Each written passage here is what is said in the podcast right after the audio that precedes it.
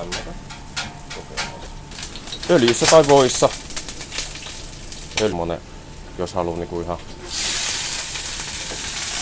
paremmin sitten takaisin heittää öljyllä niitä.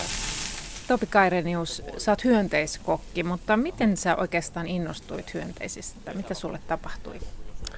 Oikeastaan käytännön syistä tuossa 2010-luvun alkupuolella, että kun mun omat lapset oli pieniä tai taaperoikäisenä, heillä oli kaikki maito- ja vilja-allergiat ja sitten heidän äiti oli kasvissyöjä, niin piti keksiä sitten tämmöisiä ruokia, joita voi tehdä niin kuin kerralla kaikille. Ruoka, jota kaikki voi syödä. Ja kokeilin kaikenlaisia vaihtoehtoja sitten, jossa ei saanut olla sitten tietenkään lihaa ja viljoja tai sitten maitoa. Ja sitten hyönteiset tuli aika luontevasti muiden harrastusten kautta. Ja olin aiemmin samana vuonna maistanut ensimmäistä kertaa itse hyönteisiä, semmoisia meksikolaisia sirkkoja. Ja sitten päätin vaan lähteä ihan kotimaisilla villihyönteisillä sinä kesänä liikkeelle ja siitä sitten innostuin aiheesta. Hyönteiset ei jäänyt perheen ruokavalioon vakituisesti, mutta sitten mä sain sellaisen kipinän siitä ja tajusin, että tässä saattaisi olla niinku ihan maailmanlaajuisesti potentiaalia niinku hyönteistaloudessa tuoda ne elintarvikkeeksi länsimaihinkin, koska suurin osa maapallon asukkaista käyttävät jo hyönteisiä. Yli 2 miljardia ihmistä syö jo hyönteisiä Aasiassa, Afrikan maissa, varsinkin eteläisen Afrikan maissa ja latinalaisessa Amerikassa. Et me ollaan Euroopassa ja Pohjois-Amerikassa ainoat, jotka eivät syö hyönteisiä vielä. Huhhuh, se kuulostaakin aika hurjalta. Näitä hyönteisiähän toki kasvatetaan täällä.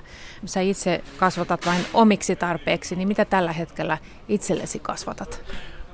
Mulla on tällainen oma jauhomatofarmi, eli jauhopukkikuoriaisen toukkia, jotka on yksi yleisimmistä ruokahyönteisistä. Ja linkittyy silleen tuohon omaan panimoyrittäjyyteen, että me hyödynnetään, tai meiltä jää paljon mäskiä yli, joka syötetään sitten paikalliselle pihvikarjatilalle. Ja mä otan sitten pienen osan sieltä, kuivaan jauhan ja syötän sitten omille jauhomadoille. Eli ne kasvaa kierrätetyllä ohramäskillä. Ja sitten pystyn tekemään myös aika mielenkiintoisia tommosia aromikokeiluja, että mä syötän pelkkää humalan kukkaa jauhomadoille niiden viimeisen elinviikon aikana, jolloin niihin, ne maistuu siltä, mitä ne syövät, niin siihen tarttuu sitten tällainen katkera, tai humalasta riippuen semmoinen vähän hedelmäinen tai kukkainen ja katkera aromi. Tuossa mainitsit nuo jauhomadot. Mitä muita ötököitä syödään? Länsimaissa yleisimmät on tällaisia helposti kasvatettavia hyönteisiä, eli olosuhteet esimerkiksi Pohjoismaissa täällä meidän leveysasteella niin vaatii sen, että hyönteisen tai ruokahyönteisen tulee olla ympärivuotisesti kasvatettava ja sillä tavalla tehokas, että sillä on lyhyt elinkaari ja se lisääntyy nopeasti. Niin näillä spekseillä on sitten valikoitunut muutamia hyönteisiä. Kotisirkka, ehdottomasti yleisin Suomessa. Suomessa tällä hetkellä kaikki farmit kasvattaa kotisirkkaa, joka on maailmanlaajuisesti levinnyt laji ja myös Suomessa luonnonvarainen. Ja sitten on jauhomato, sitten on perhosten toukkia ja muita sirkkalajeja. Sitten on trooppista kotisirkkaa ja kulkusirkkaa, jotka on vähän isompia ja näin edespäin. Niin Suomessa tällä hetkellä on yleisimmät on kotisirkka. Ja sitten siellä on jauhomato, farmeja ja kulkusirkkoja tulossa kyllä. Topi Kairenius, olet siis hyönteiskokki, mutta suomalaisethan syövät lihaa tällä hetkellä enemmän kuin koskaan ja luulista lihaa menee noin 80 kiloa vuodessa per suomalainen. Voisiko hyönteiset oikeasti korvata tätä ylenpalttista lihansyöntiä? Mitä ajattelet? Ilman muuta. Ihan samalla tavalla kuin muutkin vaihtoehdot, että puhutaan vaikka nyhtökaurasta tai härkäpavuista tai muista palkokasveista, joilla sitten korvataan tavallaan, suomalaiset on sellainen jauhelihakansa, että me kulutetaan paljon nakkeja ja lihapullia ja tällaisia lihajalosteita, niin se on lopulta aivan sama, että mikä siellä on sitä proteiinia korvaamassa. Että makuun ei juurikaan niin kuin vaikuta se, että onko siellä possun vai broilerin tai kalkkunan lihaa, että ne on helposti korvattavissa kasviperäisillä tai hyönteistuotteilla. Et enemminkin se muutos, joka vaaditaan siihen, että lihan kulutusta vähennetään, niin sen täytyy lähteä alkutuottajista. Eli ilmiö, joka nyt on jo käynnissä, että esimerkiksi possufarmarit alkaa miettiä kestävämpiä vaihtoehtoja elinkeinoksi. Et nimenomaan nämä kotimaiset hyönteisfarmarit, niin ne on pitkälti aiemmalta elämältään sitten tuotantoeläinkasvattajia. Eli siellä on possufarmeja, joista on tullut sitten sirkkafarmeja. Mutta ovatko nämä ötökät sitten oikeasti tämmöinen ekologinen vaihtoehto vai onko kyse sittenkin tällaisesta eksoottisesta kulinarismista, johon meillä jollakin tavalla on varaa?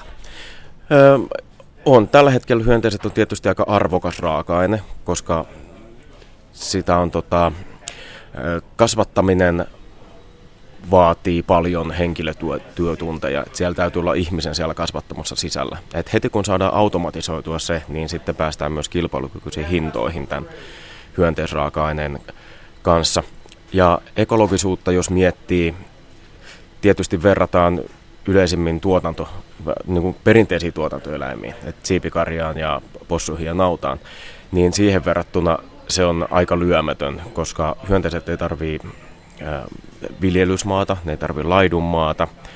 Niitä varten ne ei välttämättä tarvitse kasvattaa rehua, koska ne on kaikki ruokaisia ja ne voi syödä muun maatalouden sivuvirtaa. Ja sitten ne kuluttaa vettä ja energiaa verrattain vähän verrattuna muihin tuotantoeläimiin. Et ihannetilanteessa hyönteiset päihittää jopa tiettyjen viljelyskasvien ympäristön jalanjäljen.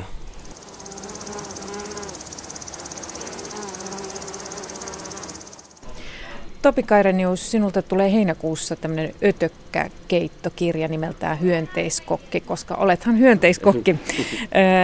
Mikä voisi olla tämmöinen arkiruoka hyönteisistä? Tuossa kerroit, että rupesit miettimään vaihtoehtoja omalle perheellesi.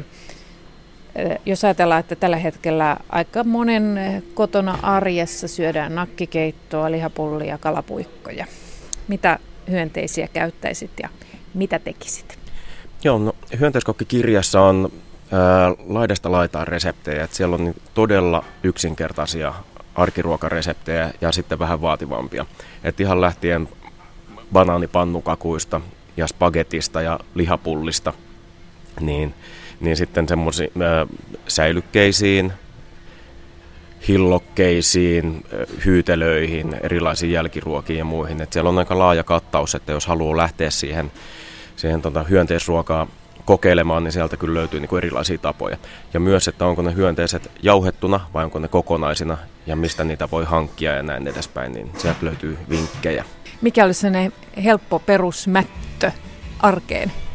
Kyllä se on spagetti, carbonara, semmoisilla oikein pahdetuilla sirkoilla, jotka sitten korvaa sen pekonin siitä. Et tarpeeksi suolaa ja öljyä, niin se menee täysin pekonista ja kukaan ei huomaa mitään. Entä nyt kun eletään keskikesän juhlaa, millainen voisi olla sitten juhlaateria, jos ajatellaan, että esimerkiksi grillipihvejä ei olisi enää saatavilla? Kyllä mä lähtisin tuommoisista kevyistä ruuista liikkeelle, että semmoisia kesäkeittiön kuriositeetteja, että vaikka varhaisperunaa ja tilliä ja sitten vaikka sitruunamarinoituja kulkusirkkoja. Kuulostaa oikein hyvältä. No, juhannukseen liittyy Johannes Kastaja. Hän oli Raamatun tämmöinen erikoinen hahmo, joka pukeutui säkkikankaaseen, söi heinäsirkkoja ja hunajaa. Miten sinusta toimii heinäsirkka hunajan kanssa? Erittäin hyvin. Et monesti jos valmistan pelkästään sirkkoja paistamalla, niin siihen tulee tosi kiva semmoinen hunajagleisaus, kun pistää siihen kuuman öljyn sekaan, lurauttaa hunajaa ja sitten sen jälkeen pyörittelee sirkat siellä, niin siihen tulee semmoinen hunajainen kuorrute päällä. Ja siinä on sitten pistää vielä sormisuolaa päälle, niin sitten siinä on tämä makean ja suolaisen suloinen yhdistelmä, niin toimii tosi kivasti kyllä. Että ihan oikealla jäljellä on ollut Johannes Kastaja, niin kuin tuossa ruokavaliossa.